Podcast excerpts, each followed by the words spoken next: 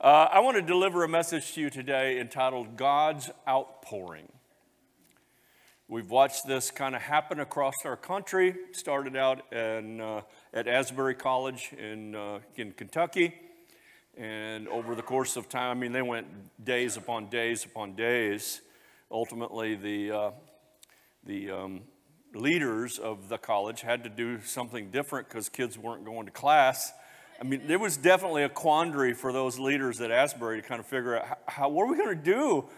They're not here to have revival, they're here to go to class, but we are so glad that there's revival, but they need, can you all understand? I mean, so, so don't, don't you know, tear down the leadership there because they had to end some things. I can kind of understand it. But, but here's the deal God is pouring himself out in multiple places across the country. Amen?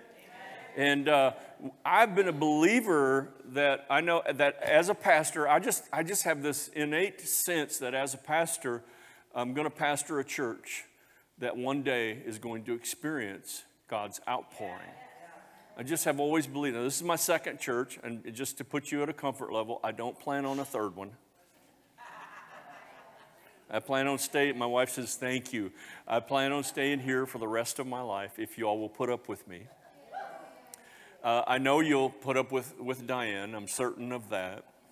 Uh, quick story I remember when we took the church up in West Branch, uh, they had uh, a system whereby after the new pastor had been there for six months, then the board, excuse me, the congregation would get together and vote on whether or not they wanted to keep the new pastor.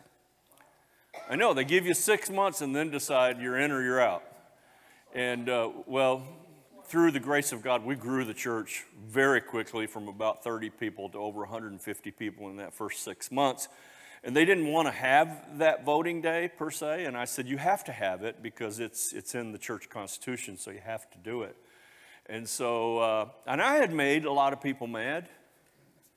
I'm sorry, I don't do that on purpose, but I'm probably going to make some of y'all mad this morning. Oh, no, my wife says. I'm all right because Diane's here. So the day they did the vote, uh, this is the part I'm getting to. The day they did the vote, they, we were like 100, I think 100 people showed up for the vote. And uh, so they gave us a call a little later on, and, and they just did a kind of tongue in cheek joke. And the, the main elder called and said, Well, Pastor Rick, 100 people showed up, and 98 want Diane to stay. I am not exaggerating. So I'm all good as long as she's here. So. all right, let me get to the business at hand. God's outpouring. I want us to learn together how to seek after the presence of the Lord, how to enter in to his presence, and how to be hungry to the point of desperation. Hunger is not easy to teach. I remember Diane said to me one time when I was preaching about hunger in the church up in West Branch, and she said, You have a problem on your hands, honey. And I said, Well, what's that? We're Americans. We don't know what being hungry feels like. And here you are talking about being hungry every week, and we're not from a third world country where they're, they're starving. And so we don't really have a sense of what it should feel like to be hungry. Now, maybe some of you have, and if you've ever fasted for any uh, uh, extended period of time, you understand what hunger feels like. But by and large, most of us in this room only know when our body, the body clock says, hey, you normally eat about now, so go to the fridge and get something. And most of us in this room have eaten knowing we weren't even hungry when we were doing it. Are you like me? You go look in the fridge and just stand there? If I stand here long enough, something will just appear. And I'm standing there and I'm not even hungry, but I'm thinking, uh, maybe I could drink some pickle juice or something, you know? Have a mayonnaise sandwich.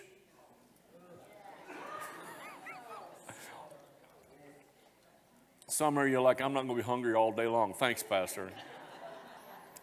So I understand that there's really no way to teach you how to be hungry.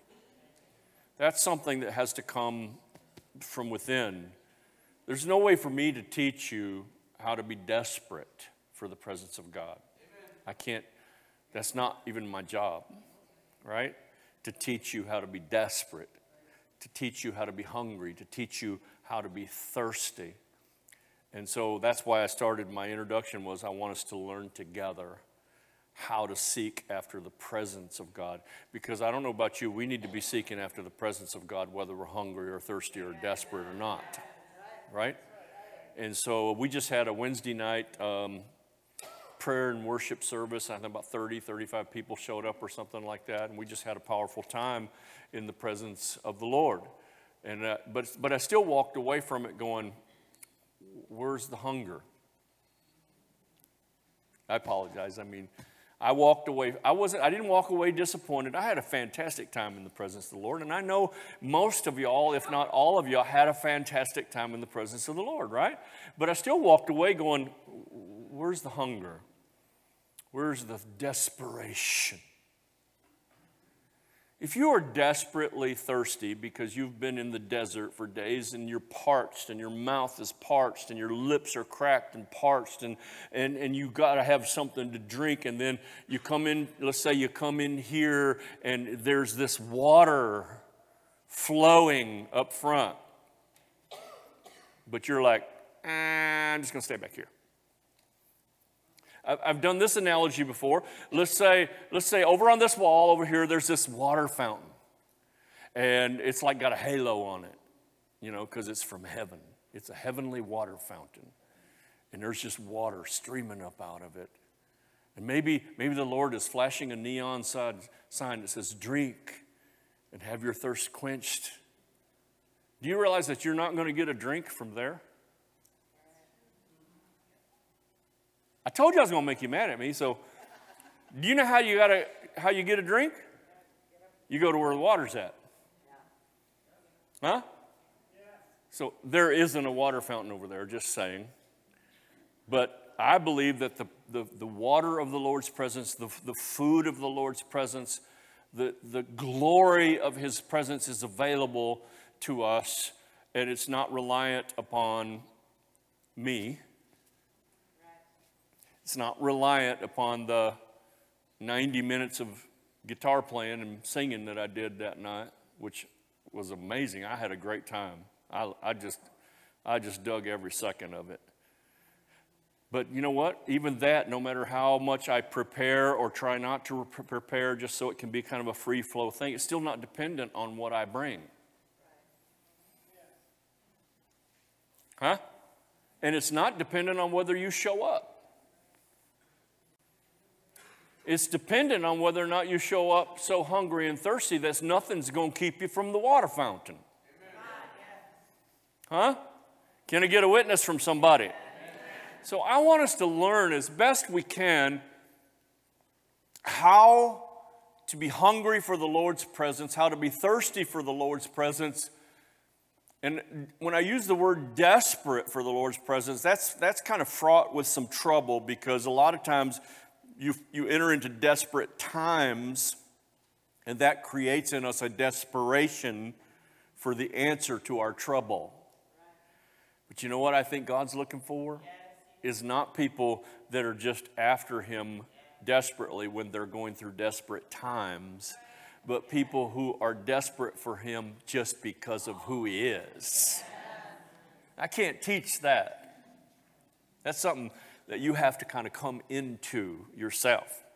The Bible teaches us in Second Chronicles chapter 7, verses 14 through 15, if, oh, I love that little two letter word, if there's not a bigger conditional word in the English language than the word if.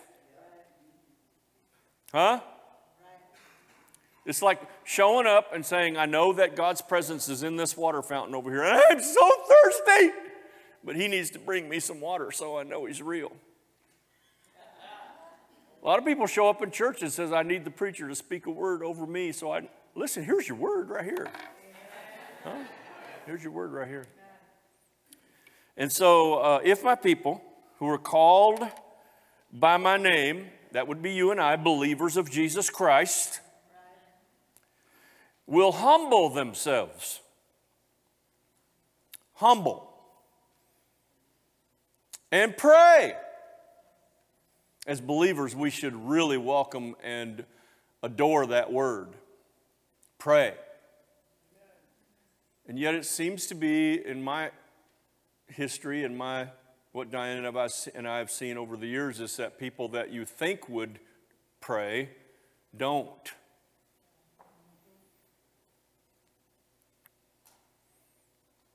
Heavenly silence in the room right now. So it says, if my people who are called by my name will humble themselves and pray, that says to me, I take some humbling of myself to pray right. So praying isn't about standing up here and being all eloquent and being, you know, like the Pharisee that looked over at the tax collector and I said, I thank you, Lord, that I'm not like him and, and you know, I do this and I do that and for, the, for you, Lord, and so I know you're going to hear me. You ain't going to hear that guy. That's not what I'm talking about. There's some humbling that has to come sometimes just to fall on your face and cry out for the water, to cry out for the food. And if you're not desperate, I'd hit my face in the altar and cry out for desperation. Lord, I, don't exactly know how to be desperate for you. Would you show me how to be desperate for you? I encourage you to fall on your face in desperation before you ask Him that. If my people who are called by my name will humble themselves and pray and seek my face, seek my face, speak, seek some time with Papa God, with Abba Father. You know, I got some beautiful grandbabies, and I got 10, 10 beautiful grandbabies, and the little ones will come sit in my lap and they'll take me by the face and turn my face to them because they want me to be looking at them and not the golf match. right? You know what they're doing? They're seeking Papa's face, attention, eyes. They don't want nothing from me, just for me to pay attention, to hear them, to love them. You see, you got to humble yourself and you got to you got to pray and you got to seek his face. That means, Papa God, I don't need nothing. I need a lot, but I don't want nothing from you tonight. I just want to be with you. I want to sit in your lap and lean against you, and I want to see your face. I want to see your gaze. I want to feel your breath. Woo! I feel desperate in a good way just saying it to you all. See, we only come to God a lot of times because we got our laundry list and our wish list I need this, I need this, I need this, I need this. Would you that? Would you this? Would you this? Would you that? Thank you. See you next time.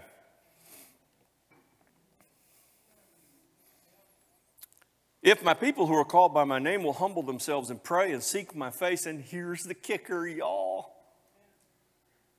and turn from their wicked ways. The way we say that nowadays is repent of their sins.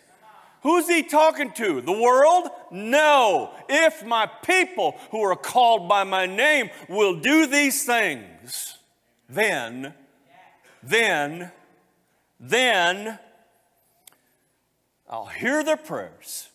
What? That means if I don't do those things, there's a probability he's not hearing my prayers? We like that one, don't we? So if I will come to him and humble myself, get rid of Rick, and just fall on my face before him and seek his face, his attention, pray, then he's just going to do all the stuff. No, I've left out one key element. And this is a, a word that's often not even spoken in today's church. Repent. And some people think that's just for the world. There's a balance between understanding that you're already forgiven for all of your sins because of what Jesus Christ did at the cross of Calvary. But there's another element that we need to understand as human beings is that we are corrupt and that we are imperfect and we need to come run to the Father and say, Father, I have sinned, forgive me. The watered down gospel tries to say we'll just remove repent from the entire vocabulary. That's why we're in the state that, not Michigan, but the state that we're in as a country is because of what's happened behind pulpits and in churches across America.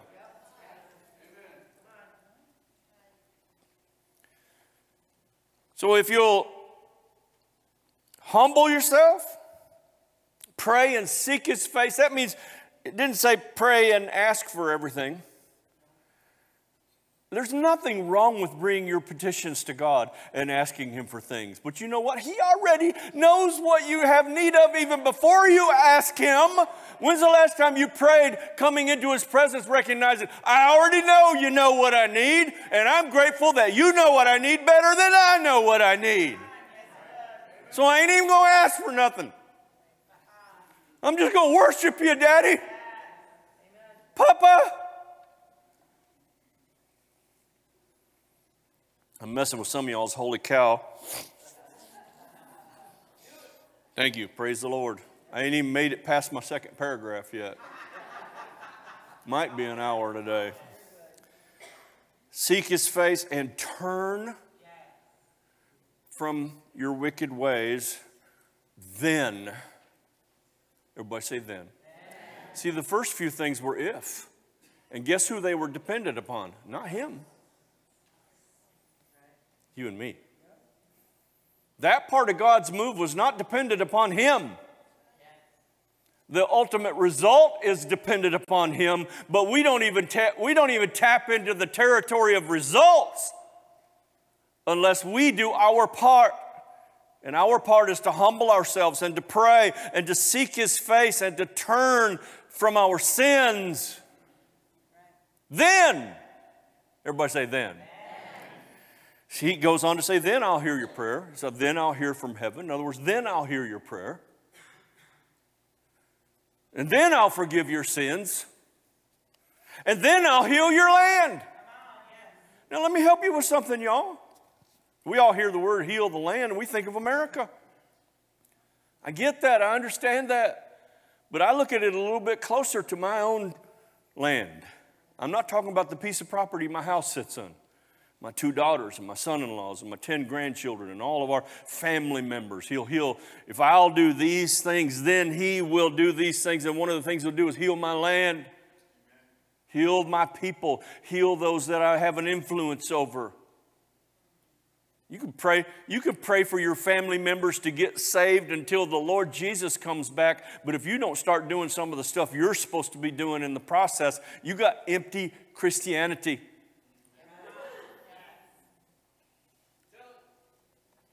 Paragraph three. now, our society has come a long way, and I'm glad. I appreciate you know, technology. I'm so glad that we don't have to use the flip phone anymore or to have, have the, uh, the coily elastic wire, you know, that will only get you to the kitchen counter, you know, until we bought longer ones that would get us at least from the kitchen to the bathroom. Huh? So I'm, I do appreciate, you know, society and how far society has come along in, in regards to that. So some of it we can certainly be glad about, but unfortunately, our society also feels like they have outgrown the need for God. And let me help you with something, y'all. People have outgrown the idea of their need for God because of what they've seen in church folks.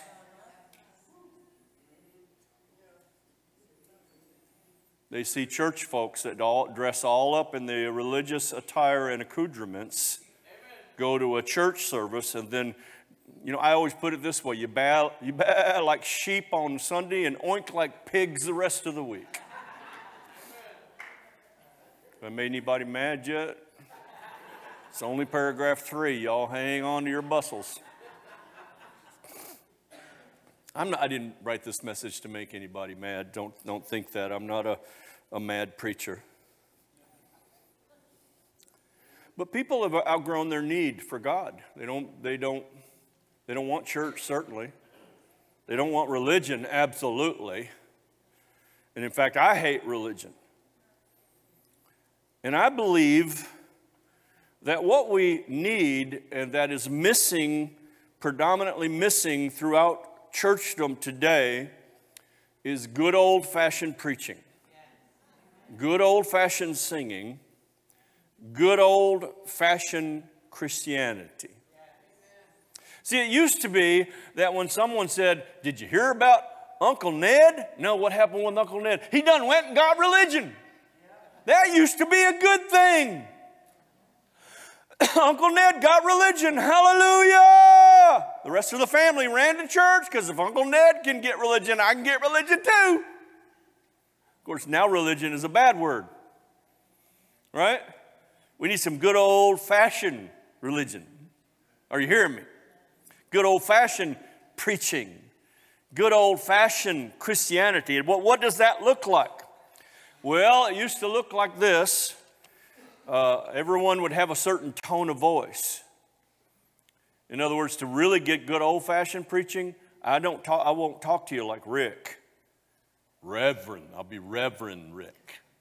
Oh, excuse me, Reverend Richard James Lopez, Esquire.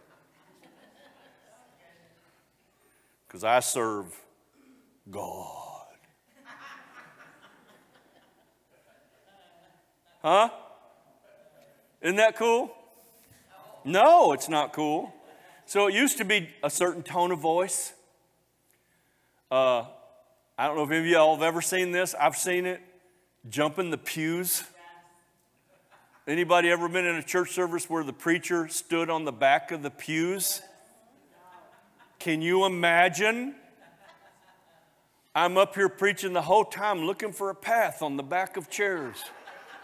Once I get to Brother Russ there, I'm just going to knock him out of the way because I'm going on back to the back because we know the real sinners are in the back.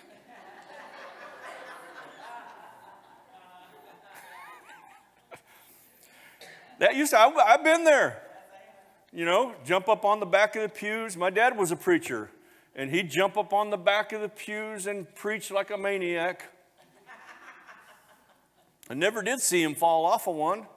Even back then, as a rebellious young kid, I was thinking it would be so cool if he fell off one of these.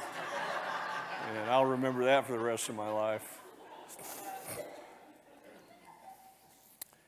But what is the characteristic that sets the old fashioned preacher apart from the new age, modern day, watered down cesspool of self improvement, feel good speeches that happen from a lot of churches nowadays? They've altered everything. In most churches, in many churches, this room isn't a sanctuary, it's an auditorium.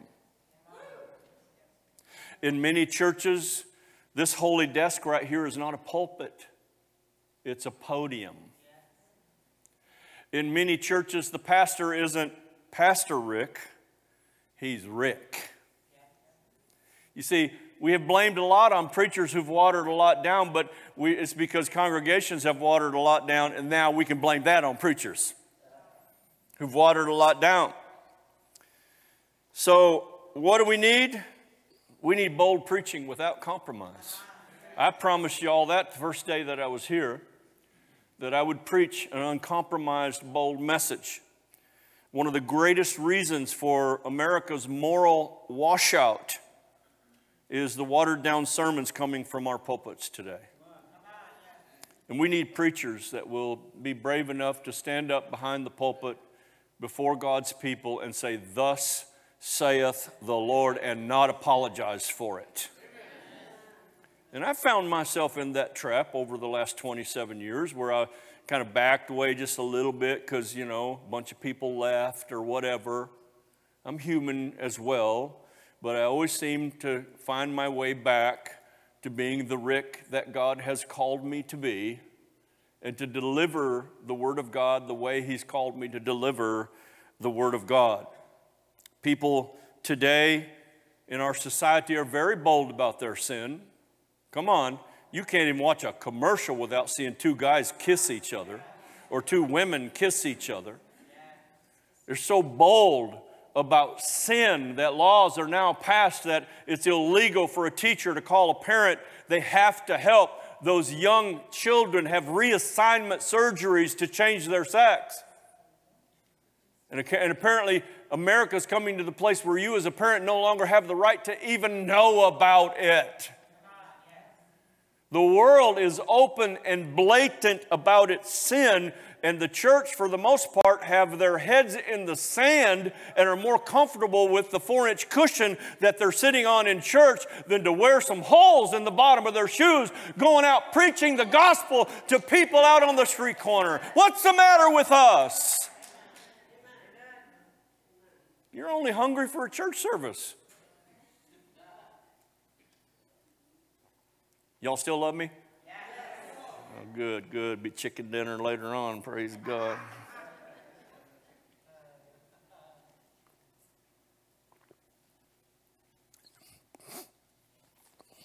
Sometimes, and this is the horrible thing, even Christians are bold about their sin, flaunt their sin. The number of churches nowadays that will ordain same sex marriages and gay ministers those that stand up, and I just saw this this week gay church, gay friendly church, if you want to call it that. The pastor taught me, says, uh, You're gay, I'm gay, God's gay. Did you all know God was gay? And He didn't mean happy. Because sin, they're bold. Even Christians, so called Christians, are bold about their sin. How dare you confront me with the sin in my life? And they say, if you don't like it, lump it. It's who I am. It's how God created me. No, no, no, no, no, no. That's just how your life got distorted by people who say that they are God followers.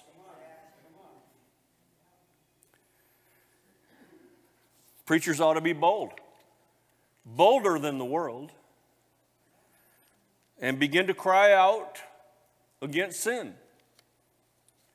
I didn't say stand up here and point a bony finger at you but to, to tell you what thus saith the Lord. My job isn't to judge you. My job, job isn't to penalize you. My job is to preach the Word of God the way God has shown me to preach the Word and let the chips fall where they may. Back in the olden days, preachers like me would get tarred and feathered and carried out of town on a pole. Now they just leave the church and go to another more comfortable place. I'm not saying that has happened lately.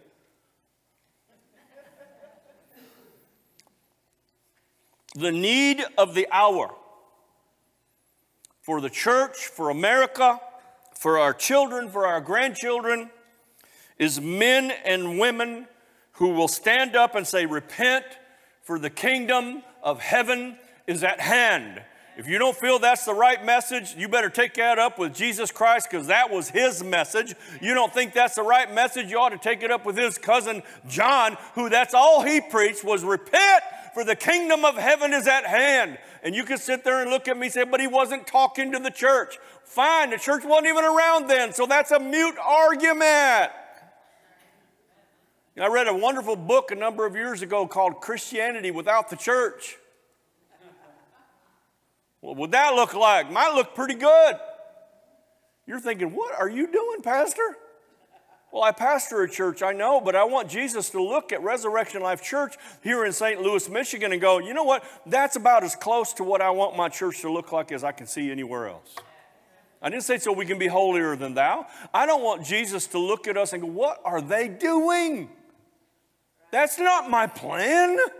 That's not what I said. That guy's distorting the word.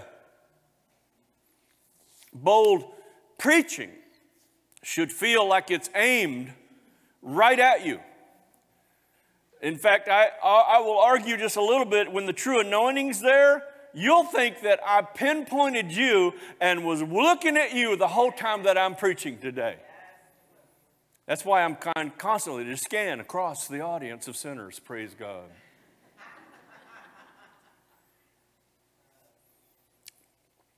It should feel like, and I like going to a church service where I get this feeling like the preacher is picking on me the entire sermon.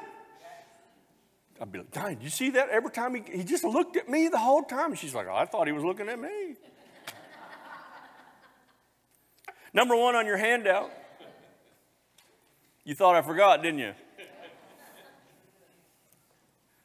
You know, they put that, uh, that backdrop up there, so I can't see the clock in the office anymore. That's much to your chagrin. Number one, the dedicated believer seeks out a church where they can be uncomfortable, not just a place where they can fit in. Thank you for your enthusiasm. You need to go to a church where you can be made to feel uncomfortable every now and again. I, don't, I wouldn't suggest going to a church where that was the preacher's motive to make you uncomfortable.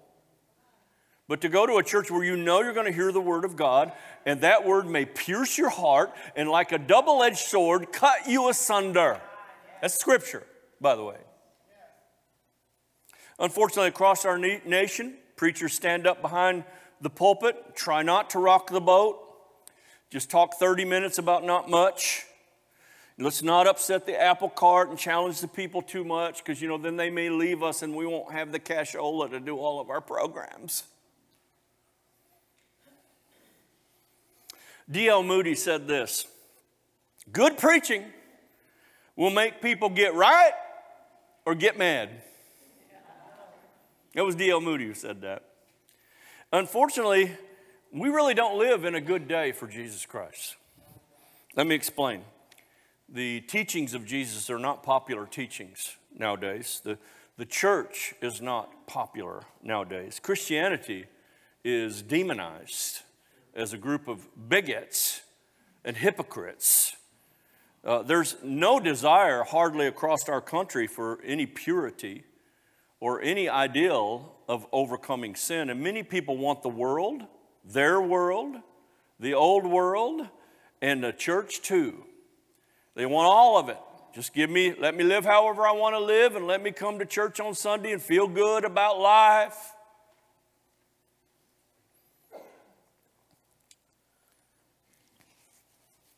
You know what it's called, right? It's called user friendly. You want a definition of user friendly? That's it's user friendly, which means that the church will provide to the people the things they want instead of the things that God wants. It's a church that makes it acceptable to be a Christian and still wallow in all of your sin. Now, I'm not the guy who chooses to preach on sin every Sunday, and you should be grateful about that. But this is where the Lord has me right now because that scripture said, If my people, you want an outpouring? You can't just want it because, whoa, we had an outpouring at Res Life. If my people who are called by my name, in other words, those who call themselves Christians, will humble themselves, pray and seek my face, and repent, then will I hear their prayers and I'll forgive their sins and I'll heal their land. We are by definition, as Christians, supposed to be a people of ifs and thens. If we'll do this, then He'll do that. And I'll tell you right now, what He will do will far outweigh anything that we will ever do. But we want Him to do all that without us doing any of the ifs. And that ain't even Bible. That ain't to how it's that ain't that's not how it's to happen. We'll have church and we'll all feel good about our service and the song service and blah, blah, blah. And we'll all go home and live however we want all week and put on a good show on Sunday.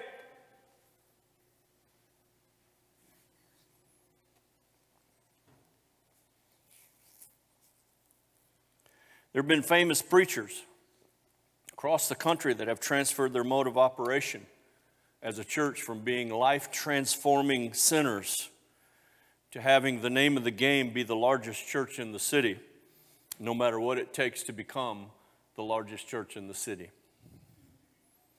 Number two on your handout the church should be God friendly rather than user friendly. The church should be God friendly rather than user friendly. Now, I understand, listen, I don't want to go to church and get beat up every week. I get that. You get beat up enough in life. Okay? If I'm stepping on your toes, and I pray that I am, we'll have a toe healing line at the end of the service where I'll lay hands on all 10 of your little piggies.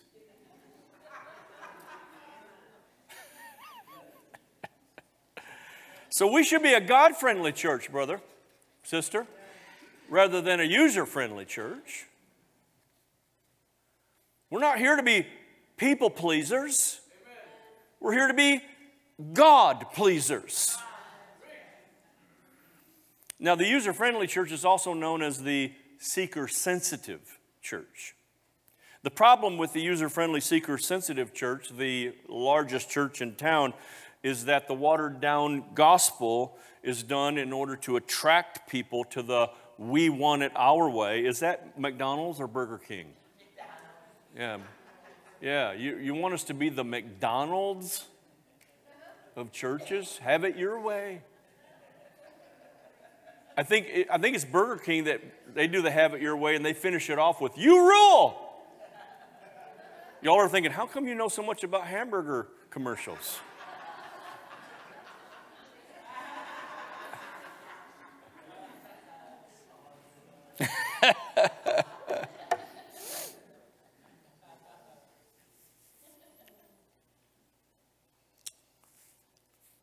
Let's just give the people what they want. Let's make sure they're entertained. Let's just make sure that they stay happy. Let's make sure they like us. That's not what society is looking for nowadays, friends. They're looking for some place they can go where they hear the truth. The truth in love, not a mad truth. Are y'all hearing me? Preachers, by and large, in many cases, have forsaken their commitment to preach what Jesus preached the way he preached it. He was the most razor sharp preacher that walked on the planet Earth, and yet he was so coated in love that people gravitated toward his message like no other. So God's outpouring Friends, experiencing an outpouring of God doesn't just happen. It's not something, you know, where God's like gets up in the morning, you know, and he's like, oh, I think I'll pour myself out on Resurrection Life Church today.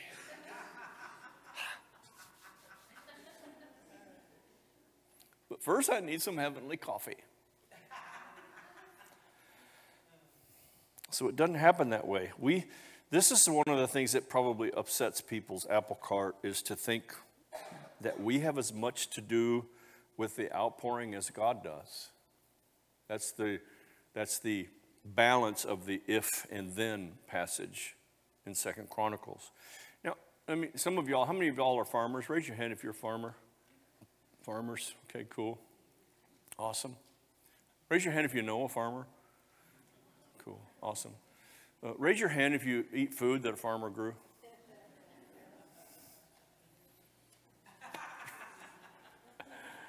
sort of like the farmer. Imagine telling the farmer, you don't have to do anything to get a harvest.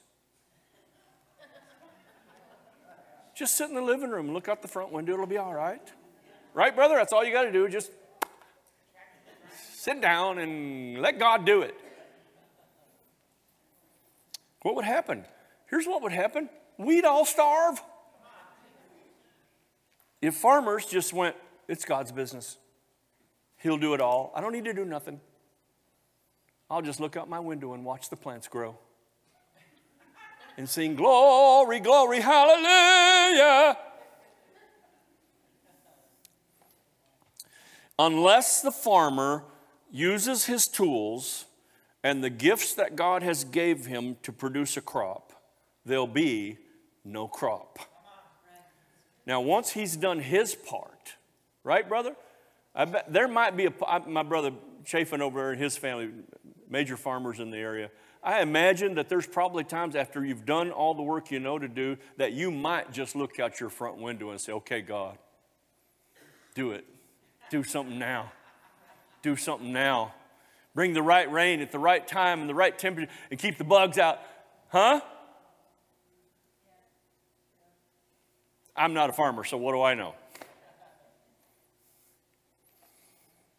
So when the farmer does his part, God does his. And what God does is always greater than what the farmer does. That's the beautiful thing. God has much of a direct influence on producing a crop of grain as he does in producing revival.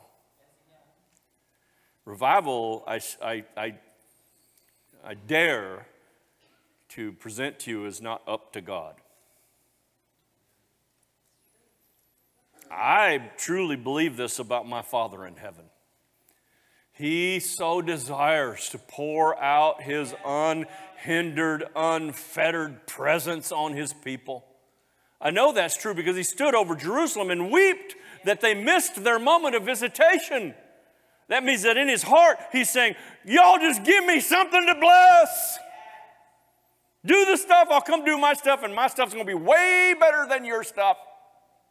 You'll write books about my stuff. You don't need to write nothing about your stuff.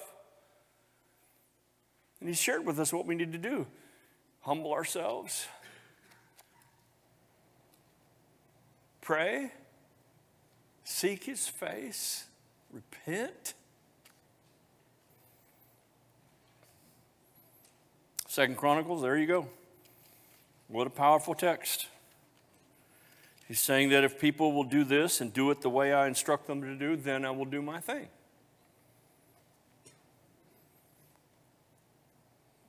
You don't need a Greek lexicon or a Hebrew dictionary to decide and decipher what that means. God will confirm His word. Revival, we use that word, and what, what you know, we've been talking about revival, and I'll be honest with you all Wednesday night when we got together, there was a part of me that was like, ooh, maybe, just maybe, we'll have an Asbury pour outpouring right here in little old St. Louis. And I tried to, I walked a fine line between that and Lord, let me just drop everything that I got, everything that I am, and let me just worship you and let the people run after you like there's no tomorrow.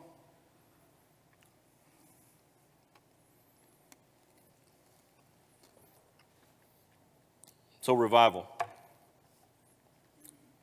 I would imagine that every one of us here would say, I want that to happen at my church.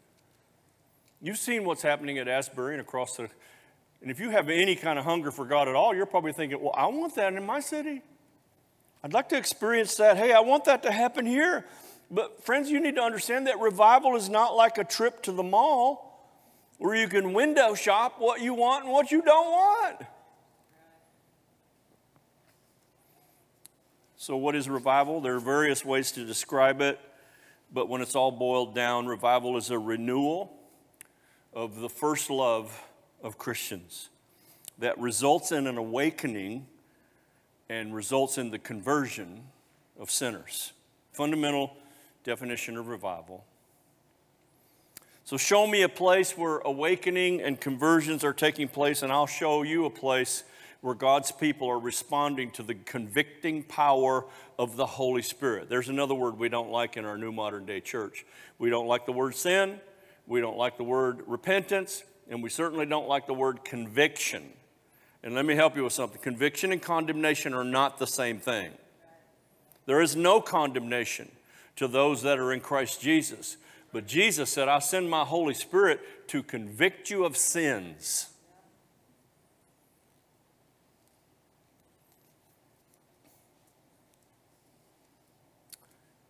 Revelation 2, verses 4 through 5. I have this complaint against you. The Lord says, You don't love me or each other as you did at first. Look how far you've fallen. And, and keep in mind, this text wasn't written to the world either, it was written to the church. Turn back to me and do the works you did at first. And if you don't repent, I'm going to come and I'm going to remove your lampstand from its place.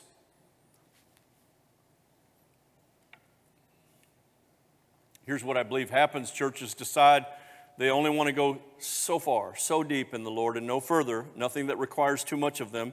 Certainly, just let me be happy with life and be happy in my sin, and I'll come to church and you can, you, know, you can shake me up a little bit, but don't shake me up too much because, you know, I need to have my ears tickled and I need to feel better about what you're saying. And the Lord says if you don't do what you're supposed to do, I, now, I'd love to do a study on what this figuratively metaphorically and maybe literally means that he's going to remove our lampstand.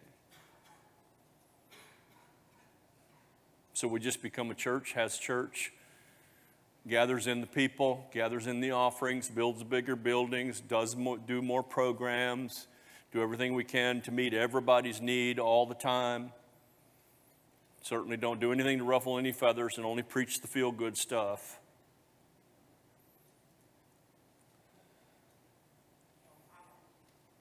And yet, and yet, Jesus said in Luke 13, 5, unless you repent, you shall all perish. If Jesus preached it, I think it's okay for me to preach it. And I understand there's a, bill, a, a, balance. I wouldn't even want to come to a church if every single week all the preacher talked about was sin. I get that. But right now, we are on the threshold of potential revival, of a potential move of God. And I don't know that we know how to press into that together. I don't know that we understand what it requires of us together. And, and I want that outpouring. I, I've shared this with you hundreds of times that I'd so desire to see blind eyes opened, deaf ears unstopped, those who've never spoken sing how great thou art, those who've never walked run up and down the aisles of this church. So much of the glory of God, they bring dead people here and they're raised from the dead. So much of the glory of God that demon possessed show up and have demons cast out of them. Now, I don't need to see all of that to believe that my God does it, but that won't stop me from wanting to see it in my lifetime. I'm kind of tired of just reading about it. I want to see it. If this church grows, let it never be because we have a great music program. If this church grows, let it never be because we have a great children's program, a great youth ministry, a great facility. If this church grows, let it be because people got wind that God is moving in that place. And I'm going to go over there and get what God has for me. Hallelujah! That's got to be our desire. People will get saved, and I don't mean run to an altar of I'm sorry, God, but run to an altar of I'm repenting, Lord, I'm unworthy. I grew up in the day when preachers walked on the back of the pews, and I, I grew up in the day when during the song service and during the preaching, people would run from the back of the room screaming with tears running down their face, saying, I'm a sinner, I need to get saved. And now what we get predominantly, what we get is people who apologize are habitual apologers. That's a wrong word. Apologizers. habitual apologizers. There's no repentance there. What that says is, I feel bad that I did such and such, and I want to feel better about how I feel, so I'm sorry. And God's not interested in sorry. He's interested in repentance. That is a change of heart. That is a turning of the way. And I'm not saying that there's never a chance you'll ever fail in that area again. Of course, there is. You're a, a, human being, but we shouldn't have a lifestyle of Christianity where we are habitual apologizers for the same thing.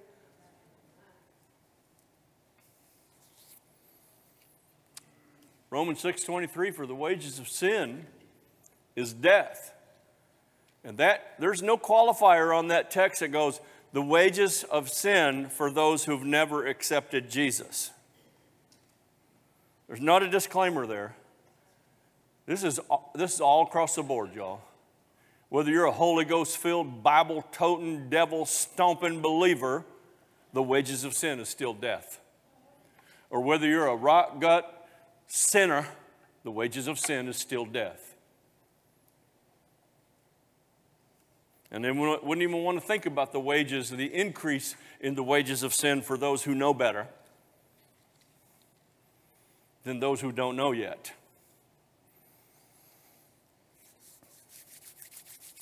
So, what we need is some good old fashioned preachers. I don't know if I'm old enough. We need preachers to, to say that abortion is murder and not choice. We need preachers that will say that alcoholism, alcoholism is a sin, not a symptom. We need preachers that, uh, we need to hear preachers say that having sex with, sex with someone other than your spouse is not just an affair, it's an adultery. We need preachers that are willing to say that having sex outside of marriage is more than just a one night stand, it's fornication. Wages of sin is death, and we do need some good old fashioned preaching against sin. We need more old fashioned preaching on how to live a godly life. We need more old fashioned preaching on how to live a holy lifestyle according to the word. Not, not according to some man made tradition of religion, not according to some tenets of faith or rules constitutionally in a church, but according to the word of God.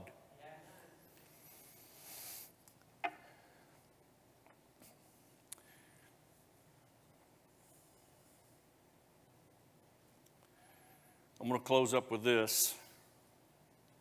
It's the best and worst part of the message. You want to know how to enter into God's presence? Then you need to start desiring a good dose of conviction. That's another word we don't like.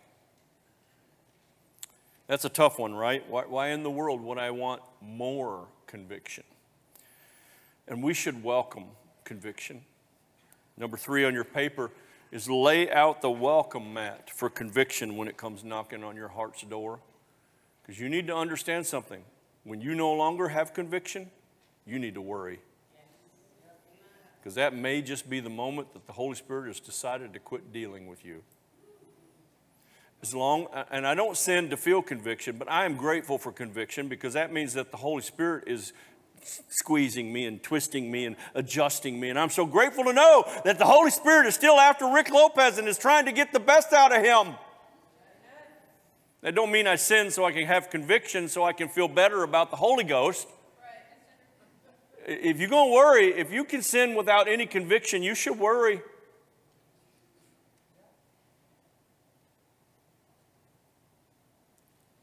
John Jesus said in John 16, 8 that the Holy Spirit would be the convicting force on planet Earth. It's part of his job. Why would we say, you no longer do that job? You should welcome it. And if you're not getting it, you should pray for it. What? Pray for conviction? Are you nuts? Well, yes to both questions.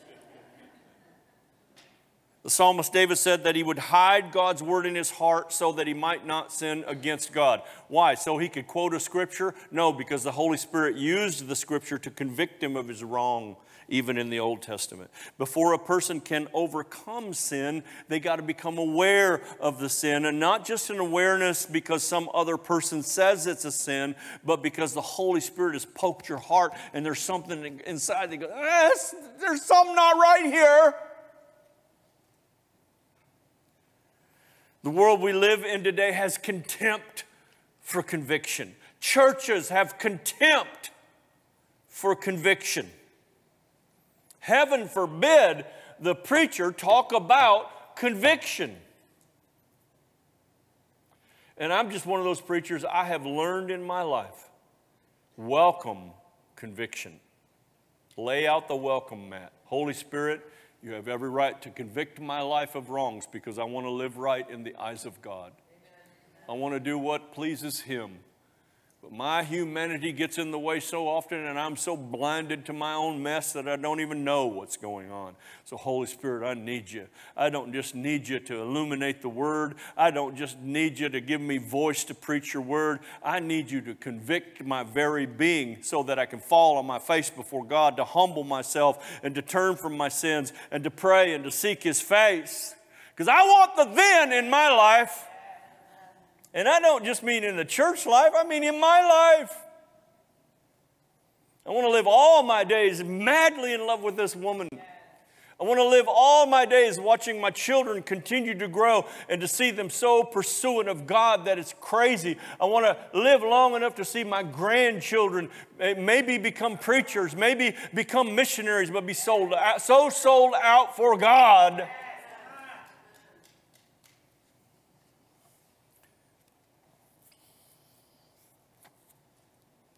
I think I better close because I'll be honest, I could preach all afternoon.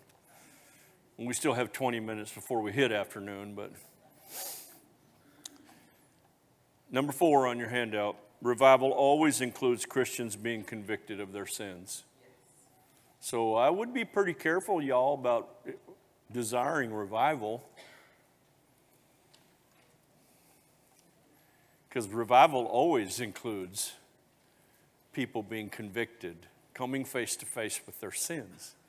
The beauty of it is, is not that we, even though we, we, it's a fearful thing to fall into the hands of a living God, we don't stand before a judgmental God.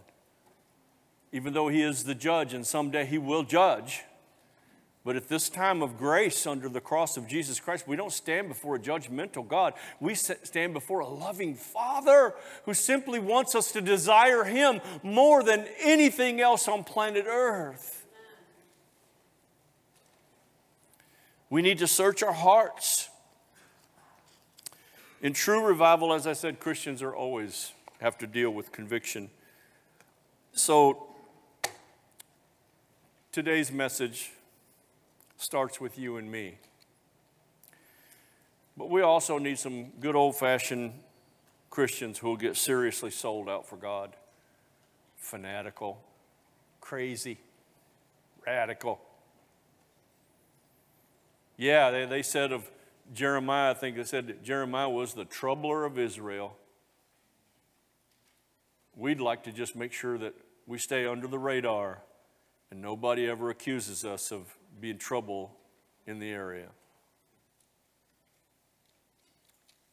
And I've been guilty of that. So God is looking for some people who will lay their decision cards on the table. Yeah, I want that to sink in for a minute because that's what we all have. We all have, we're all sitting in this church service today. And if you don't know by now that we're on the threshold of a potential powerful move of God that's not relying on me, it's relying on us.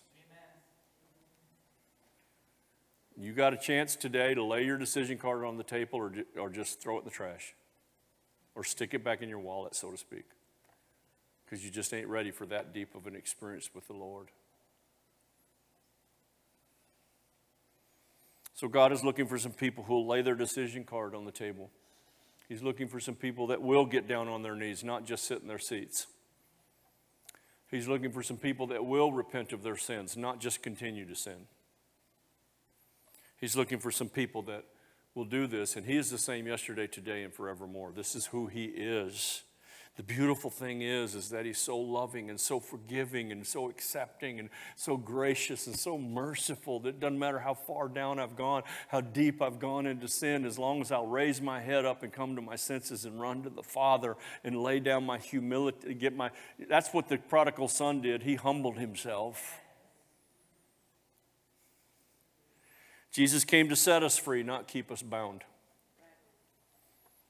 Jesus came, Brother Jonathan, just you, come on up, please. Jesus came to deliver us from bondage, not keep us addicted.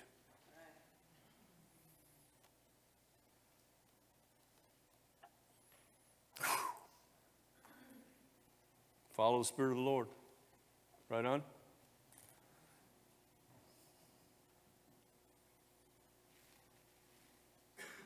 This is what entered my spirit just now, and I just said this statement Jesus came to set us free, not keep us bound.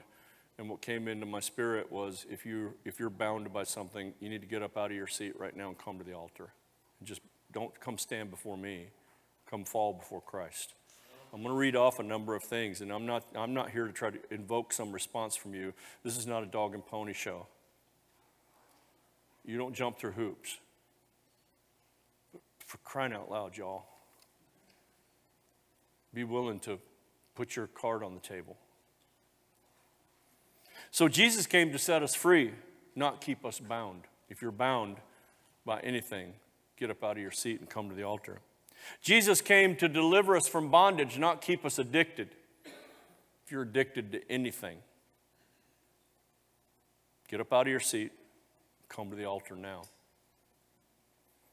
Jesus came to lead us out of the old life, not bless us to stay in it. If there's any part of who you are that's still the old you, get up out of your seat and come to the altar now. Fall before the Lord in repentance. And remember, y'all, this ain't about me. This is about you and Him.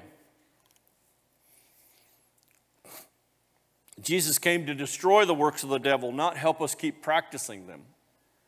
If there's any part of your life that you know, I know that what I'm doing is not of God, it is really, this is the devil's handiwork, then you need to come to the altar of repentance and you need to fall before God and humble yourself. Jesus came to give us life more abundantly, not leave us locked in our old ways. If you're still trapped in unforgiveness from the past, you're still holding that grudge against somebody, a parent, friend, an ex lover. You need to lay that stuff on the table.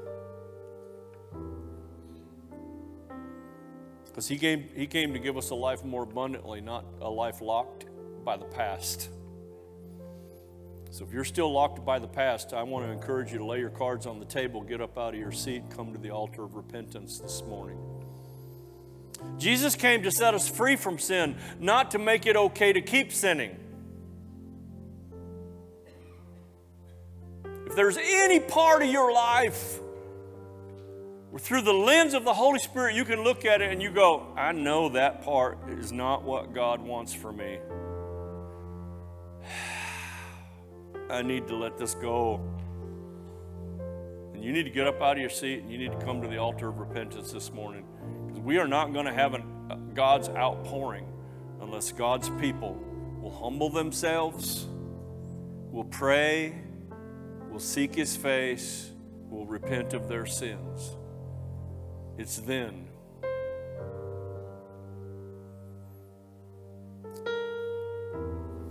I'm challenging you to seek the Lord with all that's within you. And let me let me say this as I close. I didn't ask you to come to an altar of apology. I ask you to come to an altar of repentance. The altar of apology simply says, I'm going to come to God because I feel bad about what I've done. And if I come to Him, maybe I can get up feeling better myself about it. No, you know what you and I need? We need a godly sorrow. The Bible teaches us that godly sorrow worketh repentance, and that unto salvation. So He's not looking for us to apologize. And I will also submit this to you. If you do not have a godly sorrow about your sin, you need to ask God to give it to you. Because that's the only way true repentance is going to come. And the only way we'll ever see a move of God, a revival, if you will, is if God's people are truly ready to repent of their sins. So don't let anyone, absolutely no one, talk you into living a worldly life with no restraints. Don't listen to the pundits on the news nowadays, the things that are going on on Facebook, and, and, and, and don't get all caught up in the Grammy Awards and the Oscar Awards that's nothing more than a devil worshiping service. Don't be entertained by that stuff.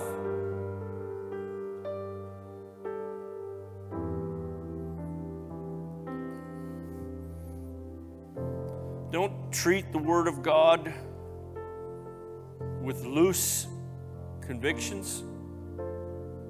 Treat the Word of God as though it's a life for you because it is. If you want to enter into the presence of God, then I'm just saying we need to make a decision. And I'm ready for us to make a decision now. Do you want to enter into the holy presence of God? Do you want to experience his presence, his un I mean, I'm not I know we all experience his presence, but I'm just talking about man, the portals of heaven are just like all day long. Every room I went into, I just felt like I was walking into the glory of God. I got in my car and I was like, man, I just felt started speaking in the Holy Ghost because God was all over the place. And man, you want to have that, you better be the person who is willing to humble himself, him or herself. Seek his face, pray, repent of your sins. If you want revival in this house and in this place and in this city, let it be about the lost in this city. Let it be about the hurting in this city. Don't, don't seek revival so you can have a great Holy Ghost time at Resurrection Life Church. Seek revival because you have a burden on your heart for the lost and the dying in our community, in our county, in our state. And if you do not have a burden in your heart for the lost, then you need to be up here in the altar of repentance.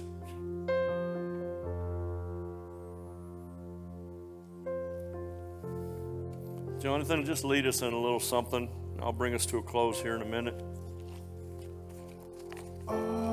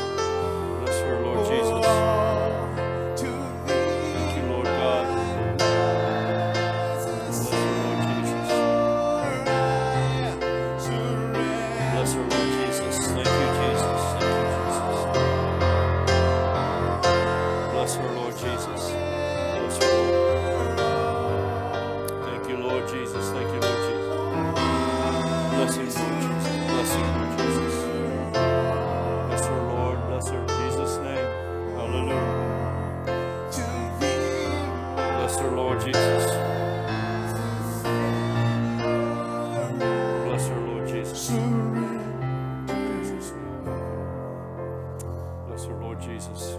Oh, to